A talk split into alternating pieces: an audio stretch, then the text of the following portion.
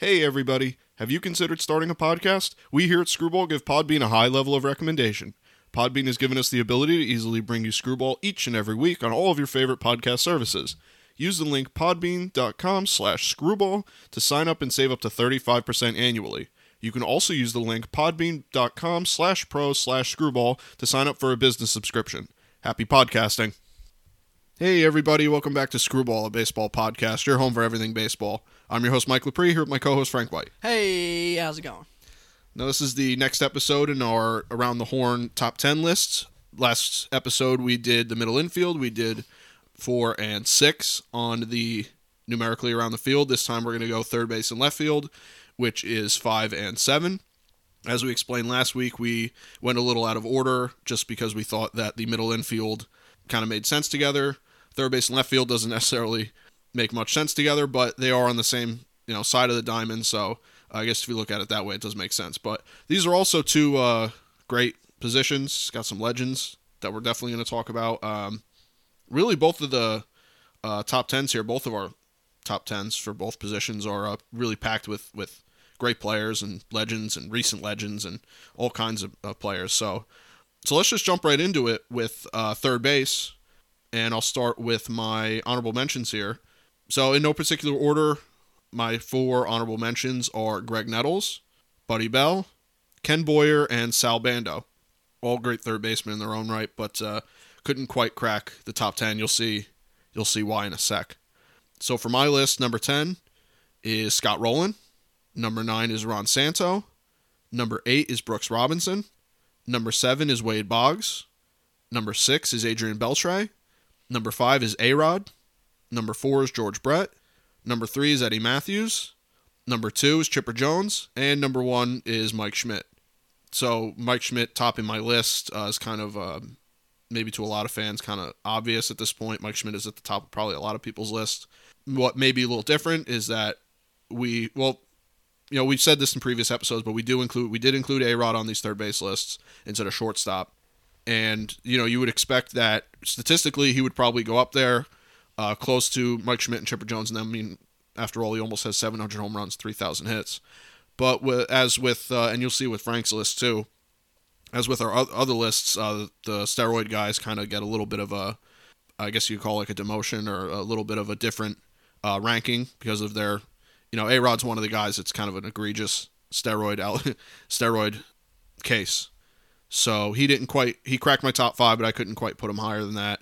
Um, some people may find it strange that George Brett is not number two, which is usually often the case. Is Schmidt and, and George Brett are one and two. Um, I'll get into that a little bit once Frank gives his list.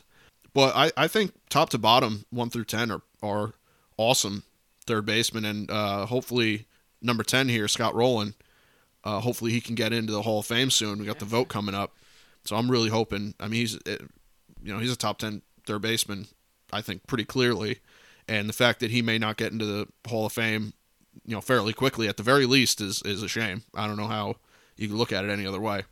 Um, so that's my top 10. We'll um, we'll me and Frank will talk a little bit about it once he gives his top 10. So I'll just uh, throw it over to him and his honorable mentions and his top 10 third baseman list. Yeah, uh, third base and left field are they're similar positions really.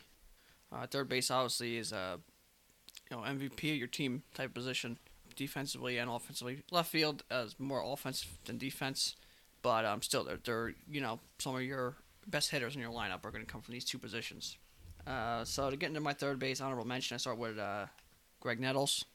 Next one's home run Baker. You know he didn't hit many home runs. Home run Baker led the league in home runs of four straight years. Oh.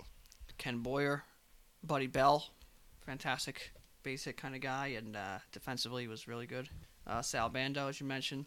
Stan Hack, another guy from a while ago, good player. Um, and Dale Evans.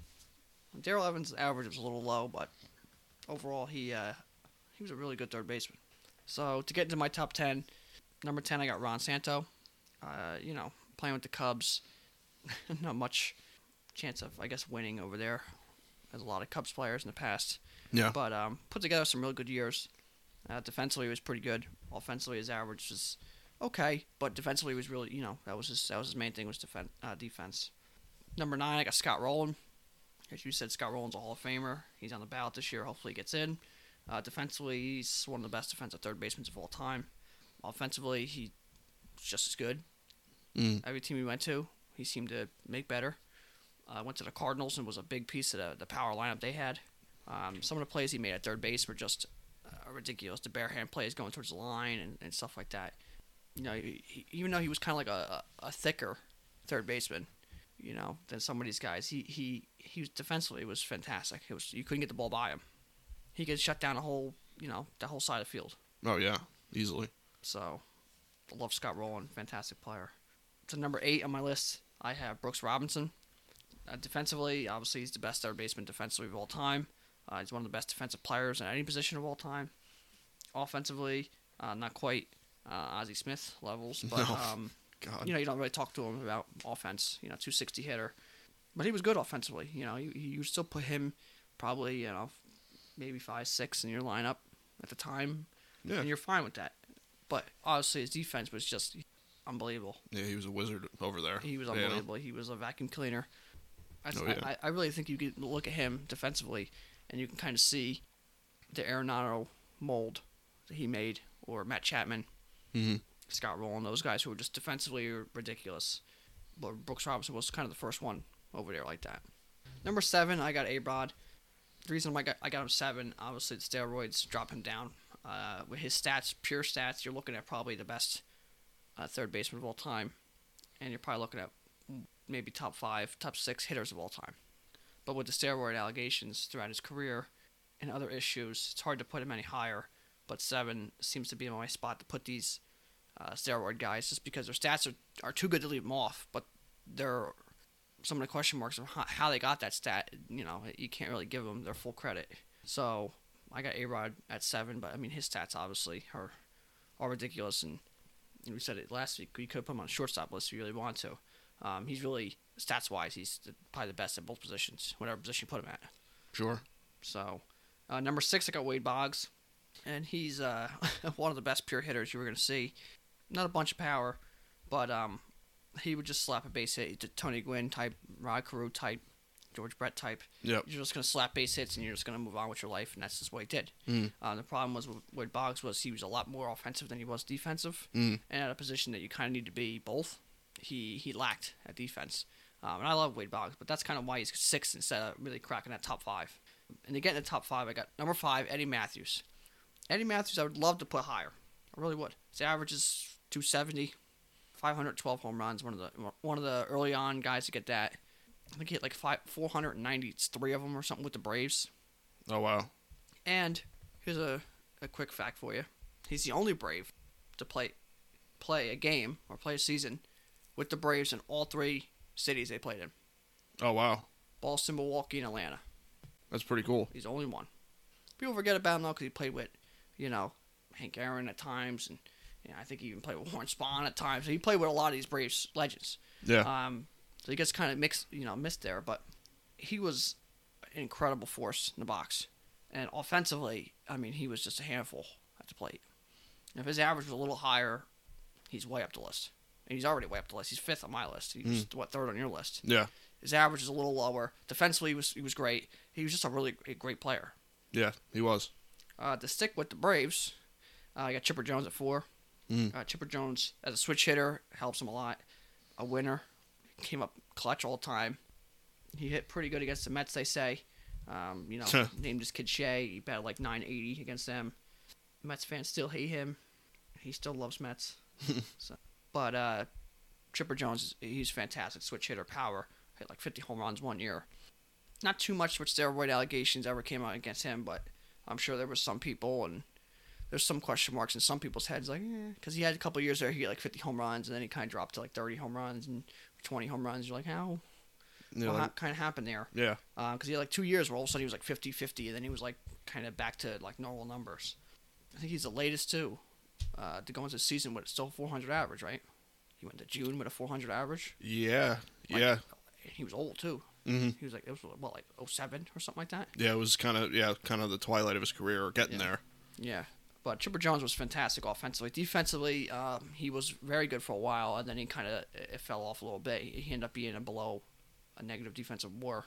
Um, that's kind of why I got him at four instead of putting up maybe another spot or two.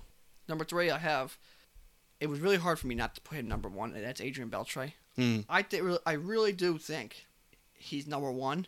It's just that the other two guys, everyone knows are one and two, or Mm. one top three, and their stats are just as good, and they're they're legends.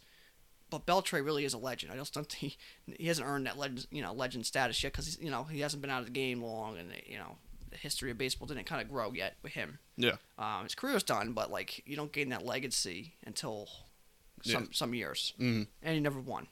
It's a shame. Yeah. Adrian Beltre is fantastic. Defensively, one of the best.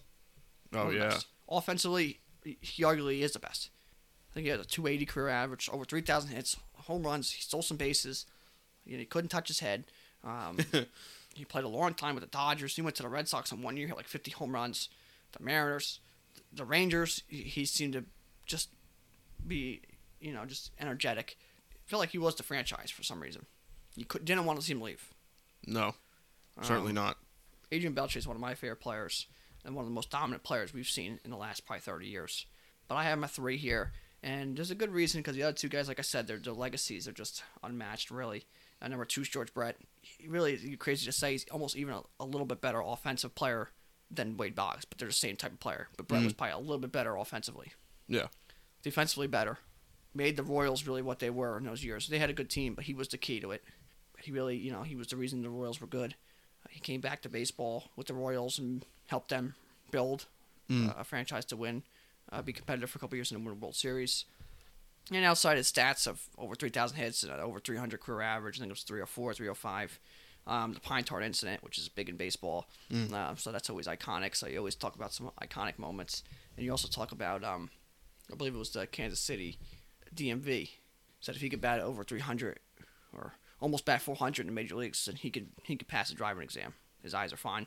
So that's always a famous quote there that they said with him. But George Brett's fantastic. He's a great hitter, um, a great player, and he really is probably Mr. Royal. Um, and number one, as Mike said before, Mike Schmidt, his average was was not bad, 270, I believe it was. Hmm. Home runs over 500. I mean, offensively, he's one of the offensively he's, he's really hard to match offensively Mm. at third base, and defensively, I think people almost almost overcredit his offense and forget about his defense. Because Yeah. defensively, he's he, I think he might even be better defensively than he was offensively. But people always think about his offense first. Yeah. Which I mean, he holds a lot of the records for third base offensive stats. So, or for at least for a while, he did. Yeah, and defensively, he's he, he is the best. Yeah. You know, uh, he's he's like defensively uh, other than other than Brooks Robinson. Brooks Robinson's in a whole different league. Yeah. Mike Schmidt is, is second to him, and then Mm. obviously his offense is way better than Brooks Robinson. But defensively, he's like, no one really talks about. I don't think his defense, and he was he's he's second best of all time. You know, he he could hit the power. I mean, moon shots, long shots, the jump throws at third base, the bare hand plays. Um, he really held down third base, and he really is kind of the definition of third base we talked about last week. We talked about with catcher bench and stuff like that. They look like the shortstops. Uh, um, he looked like a third baseman. He Mm. kind of fit that mold. He was like, that's what a third baseman looks like, and that's what they do. Yep. And his importance to the Phillies those years were just unmatched. Yeah. That's the Philly uniforms, the the red P on the side, and the red pinstripes. He just that just fit. It just went together. Mike Schmidt and those uniforms went together. So Mike Schmidt, I mean, like I said, I, I'd put Beltre up higher, but those two guys seem like they're kind of set in stone there.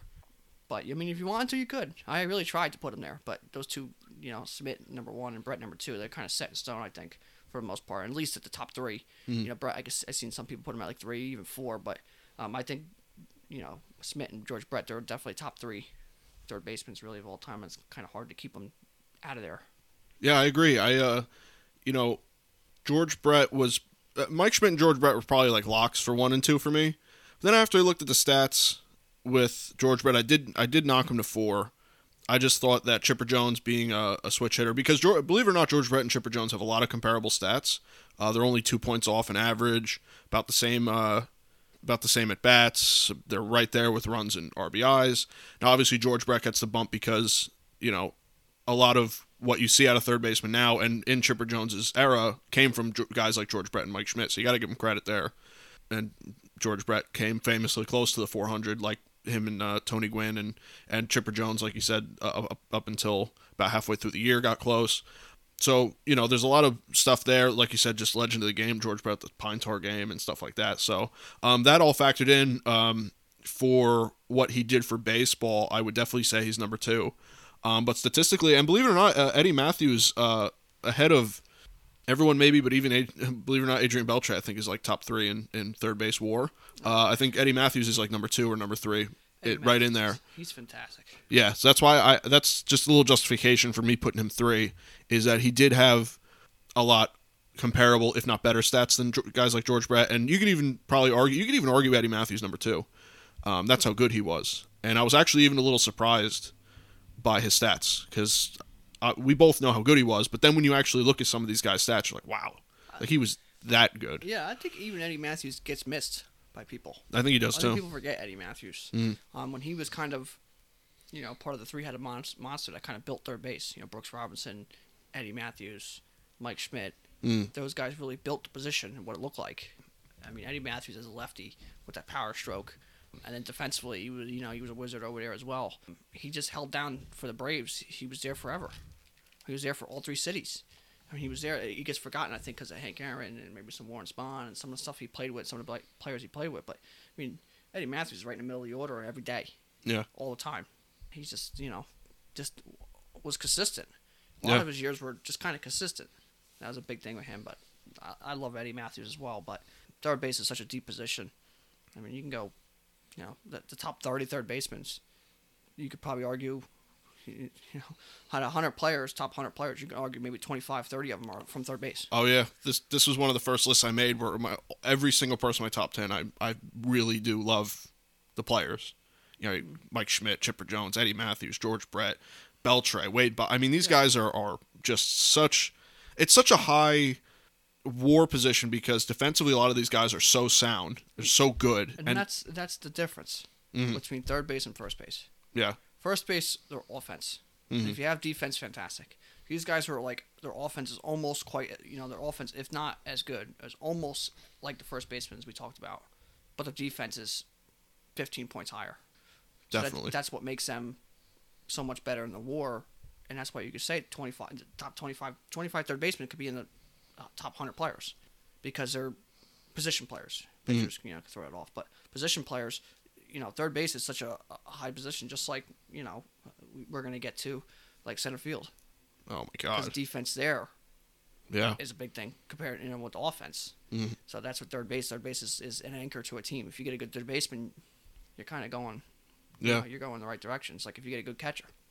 Yeah. I mean, you don't have guys like, uh, you know, Mike Schmidt is the highest war, and I think it's only like 102 or something like that, which isn't like, you know, you're not reaching, um, you know, Lou Gehrig and Albert Pujols. Uh, actually, Albert Pujols is comparable, but you're not reaching like Lou Gehrig or any of those guys. But you when you have the top 10 and your lowest war guy is like in the 50s and 60s, you're still you're still pretty good. Yeah. You know. And the reason Gehrig's is so high is because he was a good defensive first baseman. Yeah, well, there you go. And you can look at Pujols, and he was a good defensive first baseman for a while, but then obviously he's yeah, older and that sort of went going down. That's kind of why his war. But you know, if you added you know defense to a lot of them first basemen, you're getting unbelievable players. You take Mm-hmm. their defense away, and that's why these guys are comparable. The base you get beat up over there. It's a it's a you know it's a grinding position. It's Mm-hmm. kind of like being in the outfield, outfield with all the running, not quite catching. Mhm. Third base, you're beat up. Yeah. You're Oh, diving yeah. a lot. You're covering the line. You're you know you're involved in a lot of plays, um, and then you got to go in there and beat the four hitter. Yeah. A lot of these guys were the three, four, five hitters. You know. Yeah, yeah. Or you, one or two hitters. Yeah. Uh, Wade Boggs, you put him wherever you want. Yeah. Wow. That's true. You put George Brett wherever you want. Oh yeah. So third base is such a deep position, but I think your top ten, for the most part, I think is, um, I think a lot of lists I would have at least every list probably has eight eight of ten of these guys on their list. Yeah, I mean, I mean, if you want to argue A Rod at short, there you could take him off the list. If you want to argue that he's a shortstop, that's fine. And then for me, and we have the same guys, but uh, Ron Santo and Scott Rolen, I guess, could be the only ones I could see someone scraping off their list. But other than that, you're not. I don't know how you could take off Brooks Robinson. I don't know how you could take off Wade Boggs and, and everyone above. Yeah. I just don't know unless you're like we've talked about in other episodes. Unless you're a super sabermetric guy, where some of these guys aren't don't fit a specific mold that you like. It statistically, I, I just don't see how these guys you can scrape anyone off. I just don't. yeah. I don't see it. Yeah, third base is a, is a deep position, and it's uh, one of the greatest legacy positions that we have in baseball, and and for the multiple reasons of offense and defense. While Yeah. first base is a lot more offense, third base is, is both. Yeah. Uh, just fantastic players, fantastic legends. Some of these guys I really do are some of my favorite players of all time. Um, there's no one I really don't like on the list. Uh, it's a shame that Ron Santo, as I discussed uh, in last episode, how he was the one that kind of got snubbed and he got in after he died, like almost like a year after he died. So it was like he didn't get to see his time, he didn't get to see his recognition. Hopefully, the same doesn't happen to Scott Rolen. Uh, hopefully, he gets in. Uh, hopefully, the, the voters realize how good he is. Um, so we'll see with that. But yeah, I mean, third base is fantastic. So if you want to move on to left field, uh, we can do that now, unless you got any other final words on third baseman. No, third base. That's that's pretty much it. You know, that's pretty much everything we could. Left field's uh, they're pretty similar positions, really. I think left field you come up a little bit more defensive. I mean, uh, third base you come a little more defensively than left field, but um, they're very similar positions. Um, really, if you think about it. Yeah, for sure. I uh, I had a lot of fun making both these lists. So left field, I even I had some fun with too. Some of my favorite players on here. A very controversial player on here as well. Couple. Yeah, that's true. yeah, uh, there's two that may not be in the Hall of Fame, uh, even though they hold the respective high records. And there's another one that has got a quite, Oh. quite a nickname. Who Oh. calls, uh, And there's a third calls a ruckus back in back in the day, but I don't think so. third one. Yeah, there's three of them on here that, that might not make the Hall of Fame for really all different reasons. They're probably three of the best hitters you're ever gonna see. Um, all right, enough uh, teasing about those guys. You kind of know probably who we're talking about, but And so yeah, yeah, Yeah. you gotta get him on there. No, Alfonso Soriano. No, Ah. uh, Tell me what a good time. my uh, so my honorable mentions. Uh, one of them might be a little bit of surprise to you. In no particular order, my honorable mentions are Manny Ramirez, uh, who I think would maybe be a surprise for some people. He's not in the top ten, uh, especially if you're a steroid era guy. Ralph Kiner, uh, Billy Williams, and Lance Berkman are my four honorable mention guys. Burke show. Um, Lance Berkman might be actually a little bit of surprise for people too that I even have him as an honorable mention, but part of the Killer Bees. he was The other two on there, but the third one. yeah, for real. But yeah, those were all, they were all good players uh, in their own right. But uh, on to my top ten. Uh, number ten, who we were alluding to earlier, my number ten is Shoeless Joe Jackson, who, although statistically obviously was kind of uh, handicapped by the fact that he got thrown out of baseball for something that he probably didn't do. I don't think he did. Pull up. I want to see. Pull up his postseason stats from that year. Time Yeah. to get down to it because I think he batted like 400. Yeah, I mean, I suspect that all you guys kind of know what we're talking about with Shoeless Joe Jackson, but he was, if you if you're uh, not familiar, he was part of the Black Sox scandal in like ni- I think it was 1918. And what gets me with this? What gets me is when you're, you're gonna pull up the stats because I don't remember it exactly. He's part of that. You know, he played very very well in the World Series. You got someone like Ray Schalk who's on that team. He's in the Hall of Fame. He was on that team. Yeah, Am I right? Wasn't he on the Black Sox uh, team? 1919, I, I think so. Yeah, yeah. He made it. And you know his offensive stats don't know No. don't look no good. All right, so so for some reason on here, it only has the 19. It was 1918, right? Was the Black Sox, or was it, or, 1919. or was it 1919? I believe so. Yeah. Okay, yeah, because he's only in two years. It was 17 and 19. Yeah, so yeah. excuse me, it was 1919. Yeah, that's what I thought. So in 1917, although it's not the year, I'm just uh, kind of for context, he batted 304 in the playoffs. And then in the 1919 year, the, the infamous year, he batted 375 in the World Series, which at that time, that was kind of all there was. And again, if you're not familiar, he was accused along with the, all the, the rest of the team for throwing the World Series. And And pull up Ray Schalk's stats for the World Series. I want to see. We're gonna find out right now who was throwing the World Series. Yeah, because and it is kind of an infamous thing around baseball that he got thrown out of baseball and he batted 375 in the World Series. How could you, you know, how could you throw that? And the World Series back then, I think, was best of nine. Yeah, yeah. Was it So still best of nine at that seven point? games that series. Yeah, So it wasn't like, oh, he played. Oh, it was a three-game series. oh, like, oh, it takes a couple hits, you know. he played eight games. So it was eight games. So it was best of nine, eight games, I believe. Mm. So he played eight games to do that. It wasn't like, oh, two games. Oh, he had a couple hits. And you, you know, you, your average is high. You Yeah. go three for three one day. Your average is high through the whole series. Eight games. Yeah, 32 at bats. Yeah. So, uh, all right, Ray Schalk. So he uh, again, he was in it in 1917. This is going to surprise you. Uh, in 1917, he batted 263, which is kind of average. It's average. And in 1919, he batted 304. Believe it or not. So Shoeless Joe was 71 points higher. Yes. and Shoeless Joe got thrown out because Mm-hmm. he cheated. Ray Schalk was 304. He was 71 points lower. And uh, in my opinion, a, a a, worse player. and he's a Hall of Famer. Yes. And The catcher touches the ball every play. Yeah. It's uh it it boggles the mind, you know, you know, Kennesaw Mountain Landis was the commissioner at the time. He's pretty uh, controversial for his day and now he's pretty controversial. So the decision to kind of exile him from baseball was strange at the time. It's still strange. It's strange that they don't reinstate him in my opinion because wasn't it uh, you're, you're out of the Hall of Fame for life, which he served that punishment essentially. Yeah, I mean, I, I, I really don't know, and I believe the reason they put him in is because he, or the reason they took him took him out of baseball is because he couldn't he couldn't r- read or write, so he couldn't decline Uh that he didn't take the money or something like that, right? He, he didn't know he couldn't read or write very well. You know, and wasn't that the, isn't that the story with that? You know, he I couldn't think- really like be like, no, I didn't do it. Like he Mm. couldn't he couldn't be like, oh, here's my name. So anyone could have wrote the name. Yeah, I don't know the whole story. I should have you know looked it up more, knowing we were going to talk about him. But um, I believe he couldn't read and write very well, Mhm. so he couldn't really defend himself that he didn't wasn't involved. Yeah, there's a lot of um, there's a lot of legends around that that time. Uh, you know, the say it ain't so, Joe, the kid. I, I don't think, you know, I don't think there's any moment if you go back and look that bit that says like, oh well, you know, he did something that's like, you know, his stats all look good, but he had that one at bat that you just didn't look right. Mm, Or he had that one fly ball that he just didn't even catch it. Yeah. I don't think there's any moment like that you'd remember it. It'd be talked about. There's no moment like that where you go, well, look, at least that one play cost him that game. yeah, Like, there's nothing like that either. So it just doesn't No. seem right that he got beat up for, essentially. Um, yeah. It was. It always kind of to me, looking back on it, because obviously we weren't- we weren't there. It always seemed like a witch hunt where it was like the someone's got to take the brunt of it, and let's just blame him. Yeah, and he was know. the best player on the team. Oh yeah, far and away. It's better than Ray Schalk, that's for sure. It's almost like I, yeah, I really compare it to. I'm not going to go too far in it because you know I have him on my list as well. Mm. It almost seems like what baseball did then, was they punished one of their best players of all you know, of all time at the point, but in the in the league, and they paid a price for it. If it wasn't for Babe Ruth, there's no baseball. You can compare it to what the Astros did and why Manfred didn't go harsh on the Astros because they were some of the best players in baseball. And if you get punished some of your best players in baseball, where does that leave you?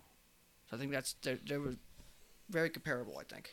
Yeah, I You come agree. out and pun- punish Altuve and Springer and those guys. You're talking some of the better players in baseball, top 25 players in baseball, you, even higher than that most likely, but at least the top 25. What do you, where does that leave you? At that time, you punished probably the top top five at least player in baseball. Throw them out, and that put you in a in a tough spot Yeah, as baseball. And if it wasn't for Babe Ruth, you know, you might not have overcome that. yeah. Similar to another guy we're going to talk about, and um, I'll just tell you now, Pete Rose, another one, one of the best players, punished. If it wasn't for some other players, and, and then eventually the steroid era, that really hurt baseball as well. Still- obviously in the strike, but There's but- still a big outcry for it. It's still Yes. kind of probably a So- cloud hanging so over. punishing your best players or your biggest names, your biggest images, really is going to hurt your sport no matter what you do.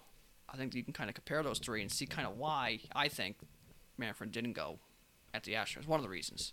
and it's weird because you know it's it's they get rid of Shoeless Joe. I'm not going to dwell on this too long. By the way, I'll get through my whole list, but you know, Shoeless Joe didn't deserve it you know, or it's uh, arguable. It's like there's there's there's no hard evidence that he did it, especially with with what he got. Yeah, fully. exactly. No way. There's no way. There should have been some sort of smaller punishment, a one-year ban, a fine, or take his, you know, whatever, whatever it had to do. There's no reason you should have been thrown out of baseball for life. There's Yeah. just no reason for that. or even give him a one year suspension. Don't play for a year. It's like Just take okay, money. I don't know. There's Yeah. no reason to take him out of the game. That's yeah. Whereas with Manfred and the Astros, I felt it was a deserved punishment that they didn't get. So it's it's almost like Manfred, like you said with the with the stars, you don't want to mess with your biggest stars. He over he overcorrected. and not that we're saying that what the Black Sox did was right Mm. or fine. No, that's no, obviously no, not. The, the thing is, you punished. It, it almost seemed. I think there was two. I think there was two guys. Think it was Shoeless Joe and another one. Yeah. That they punished, but there was no real, like, reason they did it. Hmm. So it's almost like, hey, you did a good job, and then it's like, then you're like, all right, slow, stop. You're going too far. And then it's like, oh, no, no, it's like, stop. You're going too far. Like you're going too far. like you went over the line. It's like, yeah, you did good. Get him out. Oh, you did good. You got him out. And then it's like, well, uh, well Yeah, you yeah, got Joe. Like, hey, hey, yeah. What the hell now? yeah, you're going too far now. It's like they, you know, he, he wanted to send a message, but he's like, he just kept going. People were just cheering, and then they're like, whoa.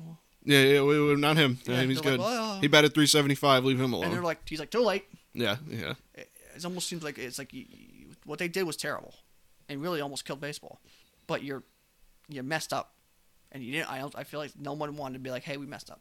Mhm. No one ever wants to be like, hey, we we it's our fault. Yeah. Well, Kennesaw Mountain Landis, like I said, the commissioner at the time was uh, a bit of a hardhead, so Yeah. it makes sense that someone like him would be like, ah, "Get him out of here," and he's not going to hear any criticism. Yeah. You know. So it's a shame. It's a real shame. But Yeah. Uh, if you're not too familiar with the situation, or maybe you're a little new to baseball or something, definitely look that that scandal up. It's it's a while ago. It's hundred years old old now at this yeah. point. And there's Um, movies about it. There's shows about it. There's yeah, there's a movie with um with Michael Rooker and uh, what's his name played Shoeless Joe. Um, Charlie I Sheen. I believe was in that movie. Yeah, Charlie? Sheen was in it. Eight Yeah. men, eight men out. or- Yep. Yeah, Eight Men Out is the name of the movie if you want to check that out. Uh, they run it sometimes on LB Network if you want to catch it. Uh, but just quick to move on from J- Shoeless Joe Jackson. He did have great stats. Batted 356 for his career. And I mean, Shoeless Joe. Yeah, I mean, God, just that's one of the best things. It's Shoeless Joe. yeah, and for his pretty short career, and his career did get, get cut short when he uh, um, kind of was maybe in the prime of his career. Uh, he had like a 60 some odd point WAR. So say he plays the rest of his career, could talk about a top five player You're here. talking at least another third of his career, right? At least. Yeah, certainly. So that's another thousand hits. Yeah, probably that puts him at uh that puts him right at probably 2800. So, so you're talking like a really high candidate here. But for now, uh, you know, I got to put him at number 10 at least for me personally. And then right above him, we have uh, who we uh, just lost recently, unfortunately, uh, Lou Brock, who was uh, the former stolen base leader before uh, another young man that's on this list passed him. Fantastic player. Um, not a super high war, and I was very surprised to see him not quite touching a lot of people's top 10 list, but I think he deserves a top 10 nod. Number nine, certainly. Above him at number eight is Al Simmons. Uh, another guy, really high war, uh, good offense. Um, kind of, kind of forgotten about. Even I didn't really, even I didn't really think about him too much until I saw his stats.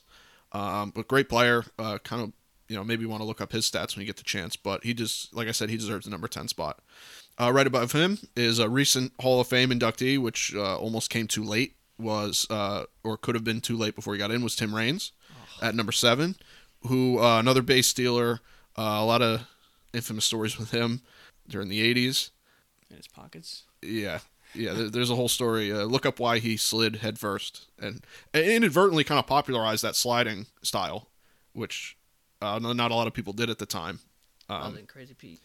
yeah, well, yeah, he was diving all over the place. But um, yeah, Tim Raines, great player, a lot of stolen bases, hits, home runs, high WAR, good defensively. Uh, took him a while to get in the Hall of Fame, which was just egregious in my opinion. It was just terrible. Right, of, right above him, I think, is a controversial pick. Is Barry Bonds at number six? A lot of people, especially if you're a steroid guy, probably like, "What the hell are you doing?" Um, that's just I'm consistent with my list. Is kind of how I felt about all the steroid guys. I just can't put him in. I can't put him in the top five above who I'm who you'll see are in the top five. Uh, it's just in my opinion. Although yes, he holds the single season and all time home run lists. Uh, you know the totals. To me, it's just so tainted. Uh, granted, without the steroids, great player. But still, I, I think if he never took steroids, he could be he could even be number two, three on my list. So I do think that Barry Bonds is a great player, regardless. But uh, it's just the, the steroid use. He's the he is the case. He is the talking point of the steroid case, It's and I just can't. yeah, pitching, Clemens, Bonds, position players. Yeah. Simple as that. It's a breakdown right there that those two guys will have to overcome eventually, and maybe this year, Hall of Fame wise. If they overcome it, we're in a weird spot for baseball Yeah, for the next 20 years. I'd say at least 20 years. yeah. Because kind of once the him and him and Clemens, because him and Clemens, you think got to go in at the same time. That opens the floodgates. Then if you're letting them in, Yeah, yeah, for sure. then it's then it's okay. and you already have leakage. Yeah. Oh yeah. There's no doubt. We already talked Pudge, Mm. Piazza, and there's already some leakage into the Hall of Fame with with some steroid guys. So Mm. maybe not steroid guys, but you know, definitely some questions. Yeah. Some people bag well. I don't think so, but there's already some sort of you know, talking the floodwaters. There's already some leakage into the Hall of Fame, and then some past players who've had incidents. I mean, older players, Mhm. uh, guys who you know said they took amphetamines, which Yeah. against the rules at the time. They're in. There's no question about that. No one even talks about that. So that's already in. So you, if you want to just you know push that to the side, like you know we talked about last week with Rizzuto and defensive guys, how they get in uh, back then, but not now. So if you're gonna do that, now you look at the current players. You already have some le- leakage in there. Oh yeah. So if you open those, you know, Clemens and Bonds get in, the floodgates are open. Now what do you do? What do you do with McGwire? Yeah. Do backtrack? What do you do with Sosa? Do you backtrack? Like what, what happens? Yeah. Do you have to do like a whole steroid committee? And then you'll have A Rod coming up. He's another case that you gotta you gotta seriously consider. If they don't, if they both get in and you don't let A Rod in, then then are you just picking who's okay and who's not? Because you know, statistically, A Rod should be a first ballot if you Yeah. let them in. But yeah, you're gonna have to. I think you're gonna end up with a steroid committee, which is the best way to do it because you have way too many guys missed at this point. Mhm. Because you you know we don't know what to do with them, and they're they're you've got to put them in. I think you got to be in, but the way baseball is now, that's kind of to conduct our list, and it's hard to put someone higher if we know they took something compared to someone who didn't. So that's kind of how we conducted our lists, and and that's why. It's you know even with Bonds with some of these stats he has, it's you can't put him up there. Yeah, I mean, I'm at the point where if you put him in, I guess I'll be fine with it. I'm not a big steroid era guy, but if you do put him in, then I'm fine with having a because we've been to the Hall of Fame. You know, I wouldn't mind if walking through a section where it's like, hey, here's the steroid era guys, you know, quote unquote, where it's not like not like you put an asterisk next to them, but it's like, hey, this is a part of the game. It happened. It everybody, is. Yeah. everybody who ever played a year in that era get, gets put there. Yeah. Or everybody who ever played a year in there gets an asterisk on their plaque. Doesn't say they didn't do it. Someone who walks in, an older older guy, older generation walks in, he says that asterisk means he's not in. A newer person walks in and goes, that asterisk is it's just there to let you know. So you know they played in this era. There's there's the po- even if it's a one percent possibility. Yeah, because you got guys. I mean, you got guys like Hank Aaron and Willie Stargell and and, and Mickey Mantle. These guys took amphetamines. Oh yeah. They took them. Oh yeah. They, they say they took them. That's illegal. Stuff you couldn't really take. They took them. No question there. And then you got older, older players. You know, they had other issues that Oh yeah. God know. God knows even the guys that never got caught what they did. yeah, You know? and stupid stuff. That you know, stuff that you know is, is really big now. But back then it was. It's funny a lot. Like Babe Ruth punched an umpire. Yeah. You did that now, you're not getting the Hall of Fame. No no no. You know. don't know. So Yeah. it's like, where do you put those guys off the field issues? You know, what, what does that hurt them?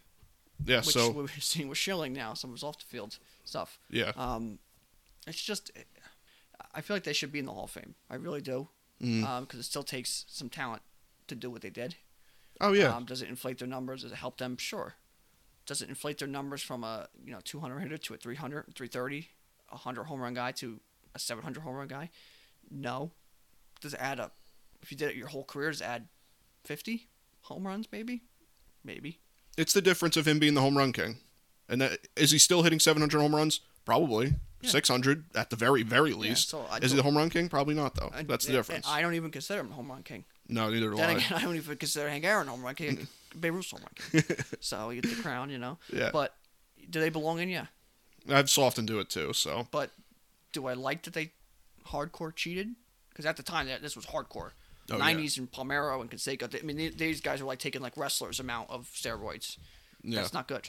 But uh, what they did for baseball and their stats is still impressive. So should they be in? Yes. yeah, Should they be considered a top player at their position because of their stats? No. Hmm. I feel like that's why we ranked them there. It's like your stat, your st- what you what you took is what leaves you lower on on the all time list. Hmm.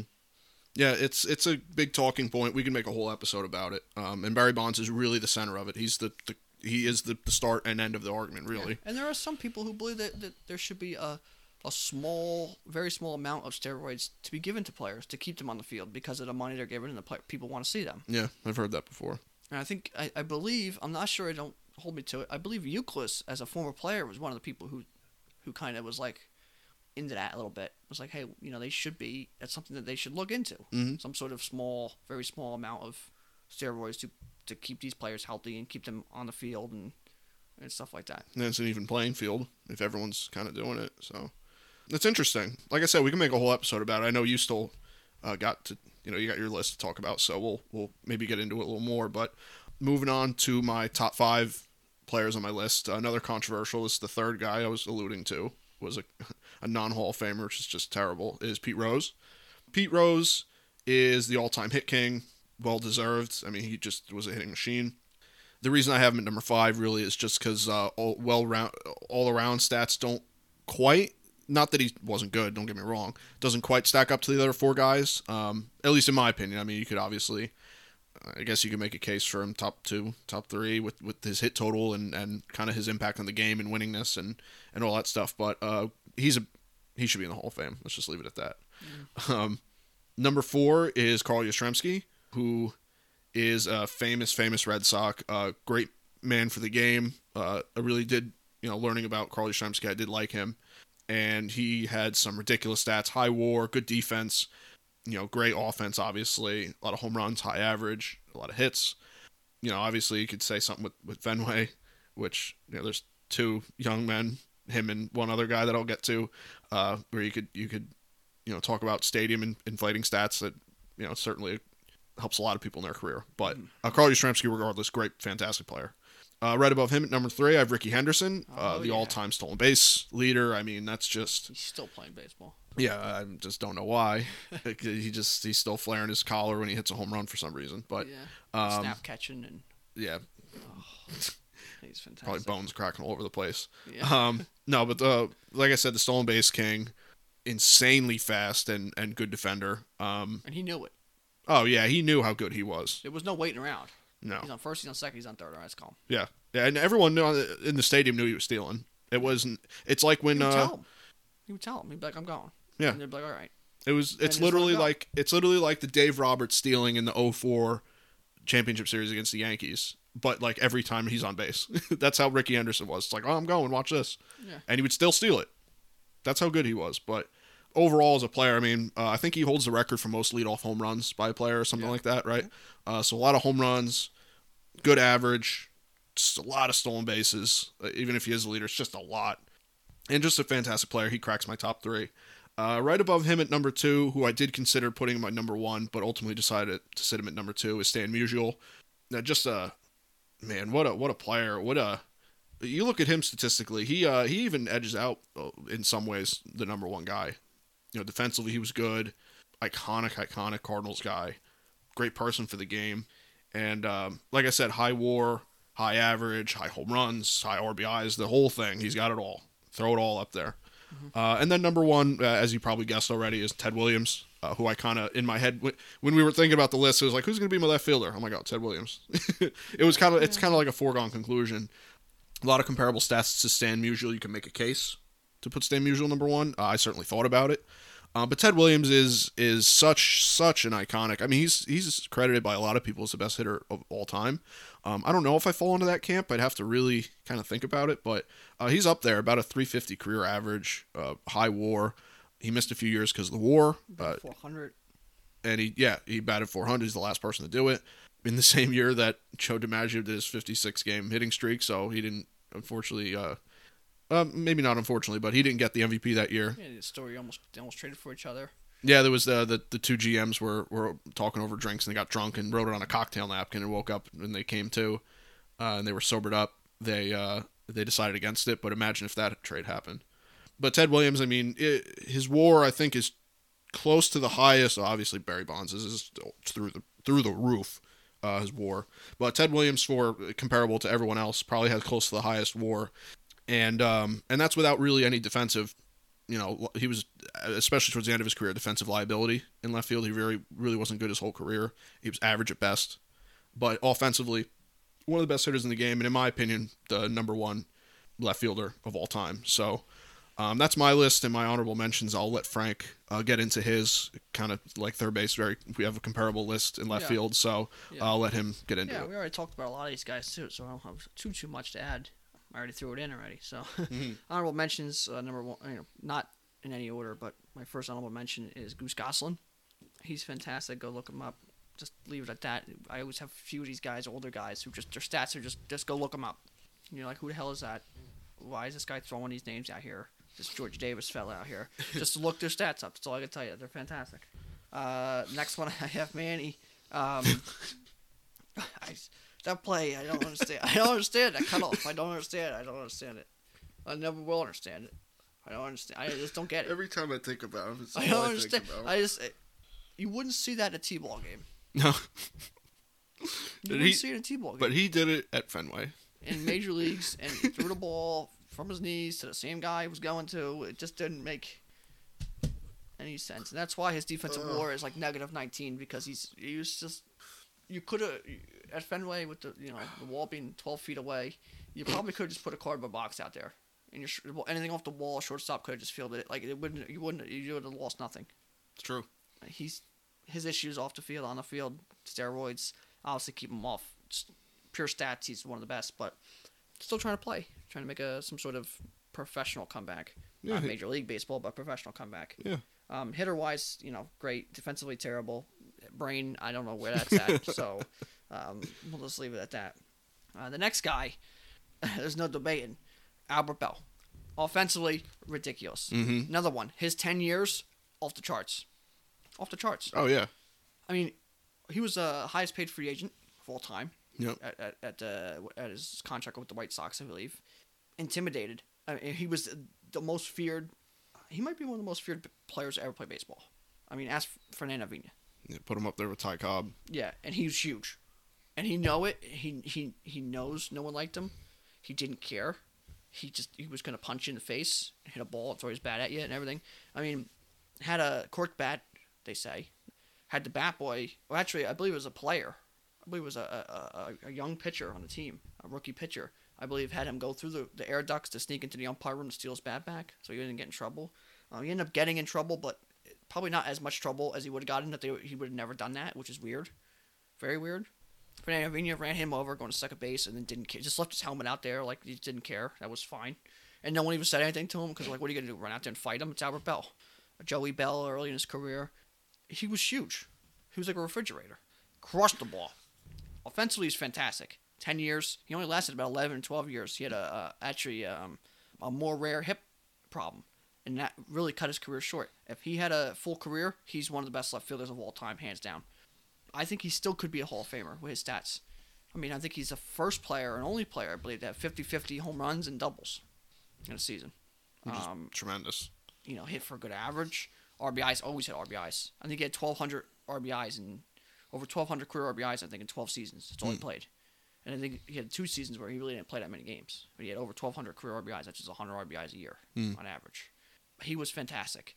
Will they could get him in the Hall of Fame? No, because the writers didn't like him. Nobody liked him. Hmm. That's why he's not ever going to be up for Hall of Fame. And some of his off-field issues he's had. But um, if he was well liked, I'm sure he would have at least a shot.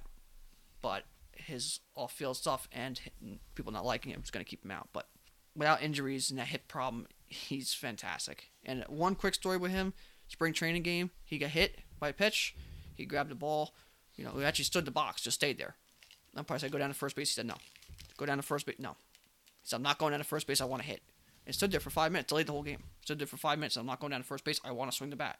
They finally made him go down to first base. He walked all the way down to first base, Sick in the but he didn't want to. He's like, I want to hit. he was he was crazy. But uh, my next honorable mention is George Foster, part of the Big Red Machine. Uh, next one, Zack Wheat. Another one. Go look him up. Zack Wheat had some ridiculous stats a long time ago, 1900s. Next honorable mention, Billy Williams. And my last one, another one from more closer to the live ball era and more Babe Ruth era, and that's Joe Medwick. Some fantastic stats, those guys. They're, they're the old stats guys are just, un- just unbelievable. Yeah, they just at. they just hit. yeah, It's just their job. yeah. It's like we hit a right. Yeah. No, you batted 340. You're you're more than a right. Yeah, you're doing good. Like you wouldn't believe this guy's this guy's batting 230 this year, and they love him. you batted like 290 to like get out. What you're terrible. That's just it's what they did. So to get to my list on number 10, like you mentioned earlier, Lou Brock. Defensively wasn't that great. Offensively was pretty good. Could steal bases. Big part of the Cardinals, and we lost him this year, which is a shame. But uh, Lou Brock was, I, I think, deserved. I seen on the list too, a little lower. I think he's, if not a top 10, he's top 15 left fielder. I put him at 10 though because he's he is a really good player. Defense, I think, defense, I think, kind of hurt him for a lot of people. Um, Yeah. especially when he had that much speed, it kind of makes you think twice about that. Number nine, Al Simmons. You know, I talked about him, a forgotten player, I think, by most. Number eight, The Rock, Tim Raines, fantastic, fantastic, fantastic. You know, you know, I'm sure a lot of people know him. Uh, I follow him on, on Twitter and stuff. Uh, Ryan Spaeder, uh, that was one of the guys he pushed. Every year he kind of has a guy he pushes. You know, one year was Edgar Martinez, who I loved. So I feel like uh, uh, I really agree with Ryan Spaeder on a lot of those things. Mhm. Um, Raines was one of his first ones. Edgar Martinez, now he's on the rolling. Mhm. Um, he really pushes these guys for Hall of Fame every year. And um, Tim Raines, I think he really helped him. I believe Spaeder uh, got invited to the Hall of Fame with Tim Raines because Tim Oh. Raines really appreciated what he did. I think he was part of this book he wrote, which I have. Uh, Tim Raines is fantastic though, kind of a stocky guy, but man was he good and man was he fast. He was kind of similar to Rickey Henderson. He's like, I'm gonna go, and you're your next year is gonna like it. Head first all the time. He was crazy. Uh, played with the Yankees. He really fit that Expos. Really, Yeah. really looked good there. Mhm. Played with a lot of teams, but man, he was he, he was good. Tim Raines. Number seven, Barry Bonds. We already went into Barry Bonds. Um, you know, he's the only player to 500 home runs, 500 stolen bases. He was the first player, only player. I think he was one of only a few to have 400, 400. Um, he might be the only one at 400, 400 still.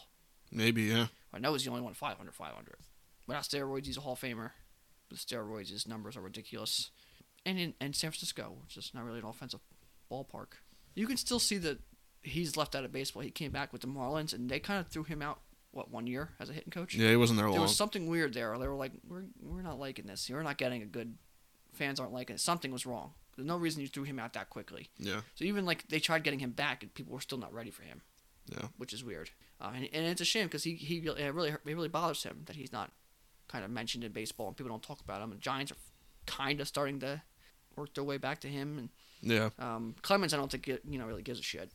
It's just kind of how No. he is. You don't care if you like him or not. Mhm. Bonds was a guy who kind of you know, liked the attention. I think that was a big reason why he started doing the steroids.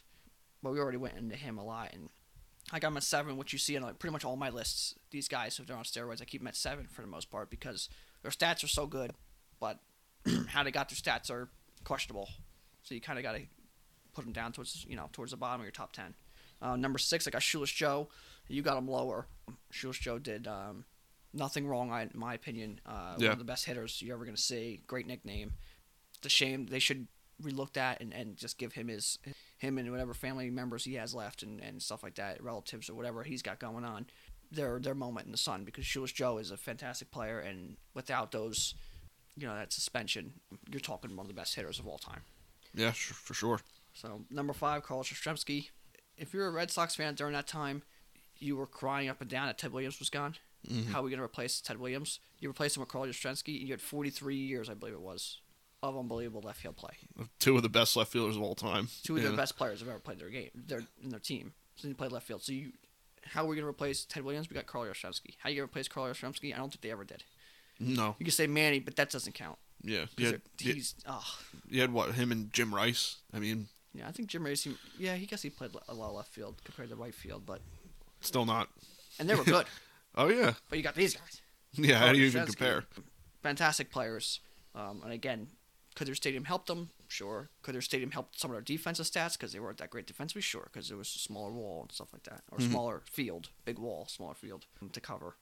But number four, Rickey Henderson, he didn't need any help. I think he could cover the whole outfield by himself. He would probably would tell you that too. Um, the field in Oakland is Rickey Henderson Field now. Beloved, beloved player. Really would fit this day and age of baseball. Oh yeah. Oh my goodness, what he fitted. Uh, Rickey Henderson was he could uh, turn the light off in his room, be under his under his blankets. They said that's how fast he was. He'd steal bases r- right away. He used to tell guys in the on deck circle. He would tell the guy coming up behind him. He'd Mm. give him a number two, one, three. What the hell is he talking about? That would be the number of pitches to give him. He'd steal. He said by three pitches I'd be at third base. Two pitches I'd be at third base. So you would tell the batter after him how many pitches, how many, give him a number. It's nuts. It's insane. Yeah, and he would do it. He was fantastic. One of the, he is the greatest base stealer, and no one's ever going to come close to him. 130 in one season. Yeah. That's that's. You know, it takes if you're a fast guy, three seasons to get to 130. Mhm. He did 130 in one season. He also had I think 127 one season. I think he had 124 one season. 1406 in his career. Leadoff home runs. Crazy bent over batting stance. He was fantastic, and he's an iconic player in baseball. Oh yeah. Oh yeah. I bet you he's still fast. Oh yeah. You know that. I bet you you could still. I bet you you could still steal some bases, and I bet you you could probably steal 40 bases a year still. Probably. And he'd probably tell you that. Oh yeah. Probably tell you he could steal 70. Oh yeah. He might You still know be him. playing. He might sign somewhere. The Padres might get him. Who knows? Oh my god. But uh, number three, Pete Rose. Love Pete Rose. He knows how to hit. Uh, he's had a lot of controversy. You know, he had corked bats, they say, and he had all this other crap. No, he didn't. He was the best, one of the best hitters of all time. The hit leader, the hit king. You know, hustled all the time. Charlie Hustle. He's kind of what you wanted. It's just some of his stupid stuff he did, and it's uh, that's pretty much what it was. It was just some stupid decisions at times. Because um, on the field, he was he was fantastic. Played every position. Played it pretty well defensively throughout those positions. Probably below below below average, but he played everywhere. Key to the Reds, simple as that. He's a. Is he sorry he bet on baseball? Yeah, I have a sign. I got a baseball sign by him says I'm sorry I bet on baseball. Does he rub baseball the wrong way by having his own convention, Hall of Fame weekend in Las Vegas? He signs autographs. The gambling capital of the world. That rubs people the wrong way. Rubs baseball the wrong way. Does he care? No. No. Does Sure he know he's a. Hall of Famer? Yeah. Does everyone know he's a Hall of Famer? Yeah. But he could easily kind of turn his, you know, be be apologetic and kind of work his way back into baseball, and he has done that. But he is not ever going to change fully. No. He wants baseball to. I feel like he wants baseball to be like you're you're looking stupid compared to me. Pete Rose belongs in the Hall of Fame, especially because he did all that from the knowledge and information we have. He did that as a manager. Don't put him as a manager. Put him as a player. It's my th- theory on it. They got the two guys who have no real controversy. Number two, Stan Musial. Um, Stan Musial's stats are ridiculous. Played a lot of first base, I know, but more memorable as a left fielder. Played what, 24 years? Yeah, he He's played a a long time. 20 time All Star. Mm-hmm. Something like that. 24 time All Star. 24 time All Star. 24. So he played what, 27 seasons or something like that. Hold on. He played 20. Wait a minute. How is he a 24 time All Star and he's a 22 year player? Would you put it past him? No, he's just that good, I guess. Yeah. Wait, some years he was voted twice? They could have two All Star games a couple years. Didn't they have two All Star games? One in the middle of the year, one at There's the end of the year? one, two, three, four. Yeah, there's four years where he had two All I Star. believe So they had that a middle of the year and then end of the year All Star team. I believe. I'm not sure exactly, but there was some some stats like that. But Stan Musial was fantastic. My favorite stat from Stan Musial, my favorite favorite, is that he had the same amount of hits on the road as he did at home. The same amount, 1805, I believe it was. it's a cool stat. That's unbelievable. Fantastic player. I, I, you could easily put him one. I almost put him one, but Stan Musial is just fantastic, and he's again we've said this about a lot of players, you know, Lou Brock and Molina and all these guys. Pujols. He's probably the best Cardinal of all time. Yeah. He's probably the most important Cardinal they've had, and he's he's just unbelievable. Um, he had home runs, he for average, base hits, and doubles, and stolen bases, and played good defense. He's fantastic. Yeah. One of the greatest players we've ever had, let alone in left field. 100%. Number one, I got Ted Williams. Ted Williams, I think, is pretty much pretty much set in stone there. If not, he's set in stone in the top two with Yeah. Musial. You can see his importance to baseball. I'll never forget the 1999 All Star game. Yeah. You never see an All Star moment like that. And you can say, "Oh, Mo," and no, you never see an All Star moment like that. No.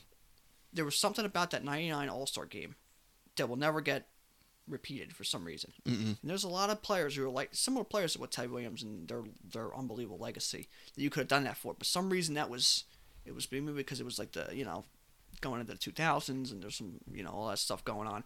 But that All Star game is probably the greatest All Star game, Mhm. greatest roster, greatest All Star game. It just there was that that moment is is maybe the most iconic moment in baseball in the last 50 years, maybe one of all time. All Yeah. those players, I mean, McGwire shaking his hand, Sosa. I mean, you had some of the best hitters who ever played baseball. I don't care steroids or not, and they were overcome by Ted Williams, Yeah. who was on the mound, I believe, in, in a wheelchair or in a cart. Yeah. he uh, actually, yeah, I think he was in a cart. Yeah, and he was like talking hitting right there on the field, you know, and those guys were overcome. Like McGwire was mind blown, you know, and, and, and that that moment tells you kind of how important Ted Williams is, was, and is always gonna be. Missed prime of his career to go fight in a war to fight a bigger cause. He missed prime prime years, four years or so, in, in the middle of his career to go fight in wars, and was a was a war uh, uh, hero. Um, Pilot, wasn't he? yeah, and he had, you know, I believe he had a um, a crash landing or some some sort like that. He had a he had a big issue, but he was a hero. Um, and missed years of his career. I mean, unbelievable. But I I do use this one thing against Ted Williams as I do with any other player because people piss me off with this with other players. His stadium helped him, and the only reason I started using that is because people use it for Colorado and nowhere else. So I started using it for Ted Williams and Yastrzemski and those guys and Wade Boggs, David Ortiz. Their careers numbers definitely got inflated a, a touch from playing at Fenway, As- did anybody who played at Yankee Stadium. Anybody who played at Polo Grounds because the corners were so short. Yeah. Center field, obviously, but corners were so short. Colorado, you want to enhance their stats because of that, then you got to enhance everybody's. So that's my one thing with Ted Williams. I think his stats definitely got a touch, a little boost from playing at Fenway. Just real quick, I just want to throw something that I just found out in there. He only batted under 300 once in his whole career. It was last year, his rookie year. Second to last year. His last year, he batted over 300. and he he missed what four years at what age 28 he missed he missed three from, you know, yeah, like like kind of the early part of his career. He actually, I think, left after his famous 1941 season, how old was he and he was uh, he went to fight. He was 24, so he left. He had four years in the league. He was 23. His 24 year year, he would have played, but he came back at the age of 27. So it's 24, 25, 26 he missed. And then I believe he missed a year with Korean, the Korean War. Then it was career, right? Um, was he already retired at that point? I believe he went to the Korean War too, right? He retired in 1960 and have any missed years through there, so it must have been maybe uh, you know maybe after I you thought he had retired. a, had a part where he was in the Korean War as well. Where he took another. Maybe he was. Maybe there was something else or uh, off season or something. I believe he had some sort of impact on the Korean War too in the military. So he missed three seasons of, I don't know, 200 hits. And there's two. Well, actually, you might be right because in 1952 and 1953, I don't know if he. Was, I, I don't. I really don't know if he was injured or something. But he only played six games one year and 37 the other. So maybe that had something to do with it. Maybe he went. off Maybe he played six games and went off to fight. I mean, early 50s. That's right around the Korean War uh, years, I believe. So yeah, imagine you take back. I'm saying what average 180 hits at least. Got it. I 30, mean, 30 home runs, 180 hits. yeah. I mean, like I said, he never batted under 300 except for one year. So Let's say let's say 180 hits for three years. Is, you know, that's that's what 600, uh, 20, 40, 60. That's 540. Something like that. Yeah. 140 hits. Add another year in there, 180 because you had the two years we kind of missed. So you're talking, you know, 720 hits. Yeah, which uh, puts him well above 3,000 because he doesn't quite have 3,000 hits, but he does have 500 home runs. Yeah, so 30 home runs for four more years. It's it's 120. yeah, he's got probably right around. He's closing in on 700. Yeah. So And those are just rough numbers. Yeah, those are yeah. Imagine if he had better years. Peak years, three of those years. Mhm. At the end of his career were better than average people's years, but you know, obviously not his peak years. You don't know what he could have done. He could have been Mm. a 420 one year. He was Ted Williams. Um, but I got Ted Williams one. I'm not going to get into it too much, but I do want to go back. I missed something. I missed something on one. Okay. Rickey Henderson, as fast as he was, Prince Fielder has more inside the park home runs than Rickey Henderson did. Oh my god! I remember you telling me that. I believe Prince Fielder has two of them. Rickey Henderson has zero.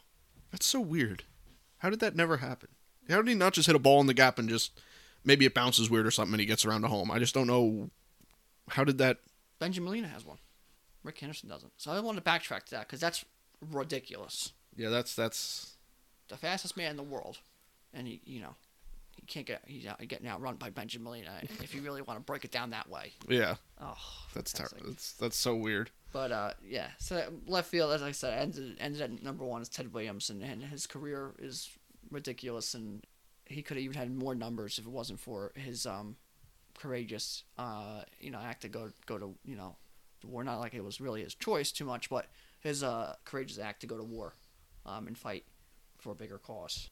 Yeah, great list. Uh, great player, Ted Williams. Uh, like you said, or like we talked about, Carl Yastrzemski, following him up as like the successor. Yeah, forty three then- years of just pure dominance Yeah. position. I mean, uh, had he, uh, Red Sox fans at that time must have been. I mean, granted, he didn't win a World Series, but I mean, having that guy, those guys platooning at left field, like or patrolling left field. I mean, I mean, it, it really it spoiled them. Like I said, you had Jim Rice, who was a very good player. I, I almost put him as my honorable mention here. Mm. And Manny Ramirez, who is an honorable mention, obviously, steroids.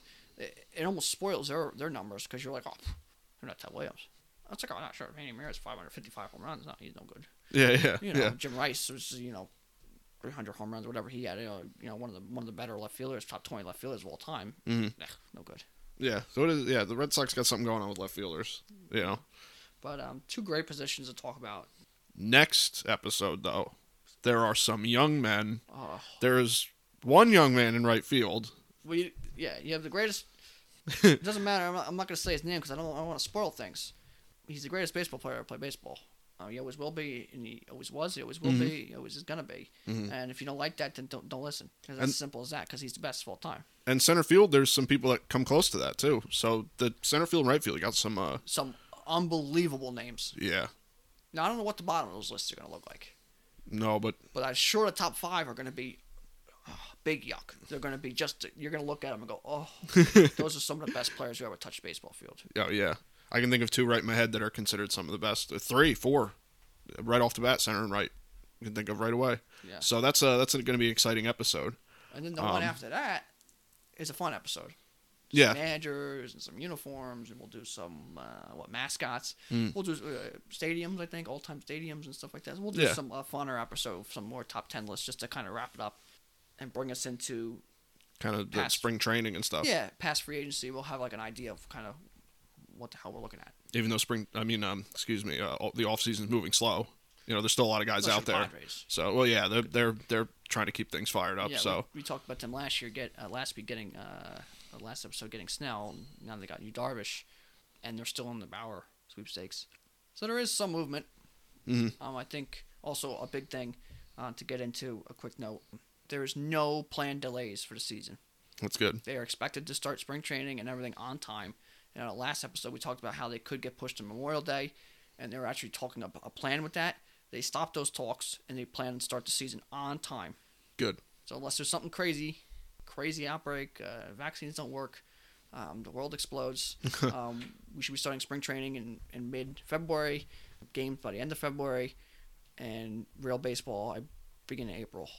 Good. And it should be nice and cold in Detroit and snowing in Chicago and Yep. snowing in Colorado till June, and we'll love it. Yep. Yeah, I can't wait. I'm excited.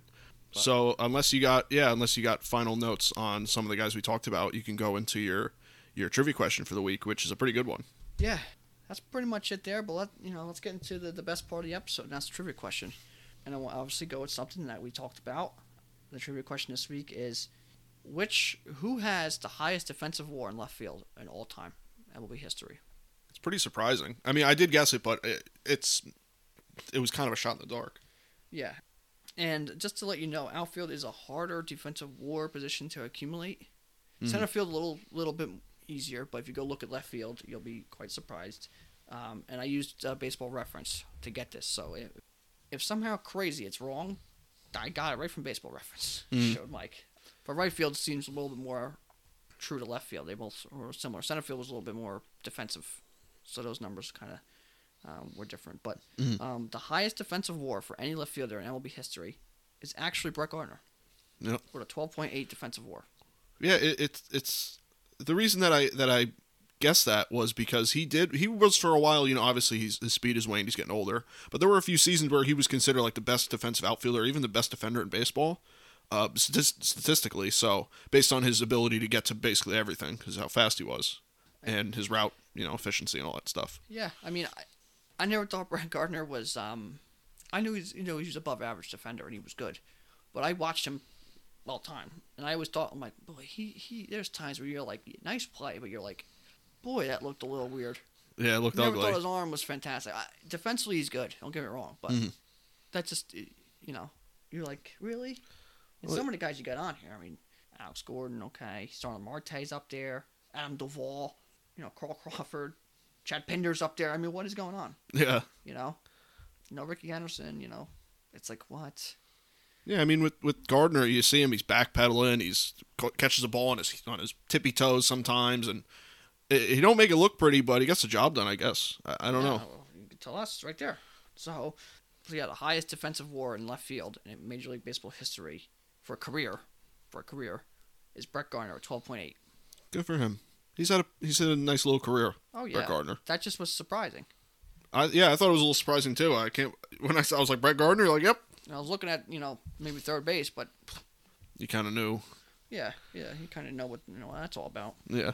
But yeah, that's that's, that's pretty much it. That wraps up this episode. And like you said already, center field, right field is going to be Yeah, I can't wait. I Uh, really it's can't. Be exciting because those are some of the, my favorite players. Like first base, or I had like six guys on there. I said those were like my favorite players. Starting pitching, I felt very similar. A lot of guys I like there. Mhm. Um, center field and right field, I, you know, there's five, five names on the top of my head right now that I get back. Those are so, those are like my favorite players. One Yeah. is my favorite player of all time. Doesn't matter.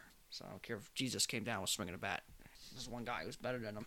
Yeah, if you if you've been listening to us and you and you kind of know how we how we talk about players, you could probably guess who it is.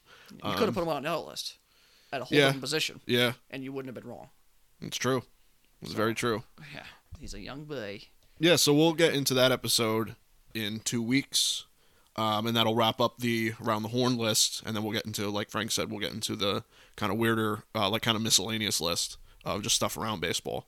But uh, as I said last episode, we are recording this uh, the week after the last episode went live, so this is going to go up. Uh, this will go up normal time. You guys won't even know the difference, but uh, in case there is, we're talking like there's no real off-season moves. Say, you know, I upload this and Trevor Bauer got signed and LeMahieu, and there were all these moves. Uh, it's just because this was recorded earlier. Uh, there's no like, you know, we're just oblivious. um, we just recorded it earlier because I'm going on vacation. So uh, just to reiterate that, uh, if you are a little confused, that's the case. But unless you've got any final notes or anything you just want to leave it off with, uh, I guess we'll just wrap this up and get out of here. Yeah, uh, that's pretty much it. Um, there's not much big news in baseball other than Darvish did get traded to the Padres, which we kind of mentioned. It was a chance last week or last episode, but now Mm. it actually happened. We'll dive into more of that once we get to the off-season summary episode, I guess you could say. And baseball stop talks and include uh, expect to have season start on time. Everything, spring training, and everything. So Yeah. that's our two biggest news, and there were two things we talked about last episode. So other than that, that's that's pretty much it. Ready to wrap up this greatest of all time list and uh, get to real baseball. Yeah, yeah, we're baseball's coming around. I, we're talking about that, so everything's kind of going the right way. Yeah. Hopefully, if everything starts on time, we have our fantasy and, and everything's kind of normal. We can have kind of what we planned the show to be in a longer sense because we did kind of, you know, the 60 game season, we kind of did have the episodes we want, but it was only for a few weeks, so it was kind of weird. So yeah, we're excited to start that up and have kind of a full season Yeah. back Oh. in regular and just a full season for the Yeah, podcast. coming up on what a year right? Yeah, gonna be a year soon. Yeah, or February yeah, Yep. sixth or something. Like yeah. I'll have to look up the the upload date, but yeah, we're right around there. So- coming up on a year, nonsense really. Yeah, oh yeah. All right then, uh, that's all I got. So let's uh, let's uh, let's get out of here. Uh, thank you guys for listening. You can listen to this podcast on Google Podcasts as well as Apple Podcasts and Spotify. You can listen to this podcast on our regularly updated YouTube channel as well as our website screwball.podbean.com. You can follow me on Twitter at real Mike Lepre. You can follow me on Instagram at Mike Lepre. And you can follow me on Instagram and Twitter at fdubs10. You can follow our official Screwball Twitter at Screwball Pod. You can follow our official Screwball Facebook at Screwball Pod. No E and Screw. And that's it from us, guys. We'll see you next week. Yep. Take care.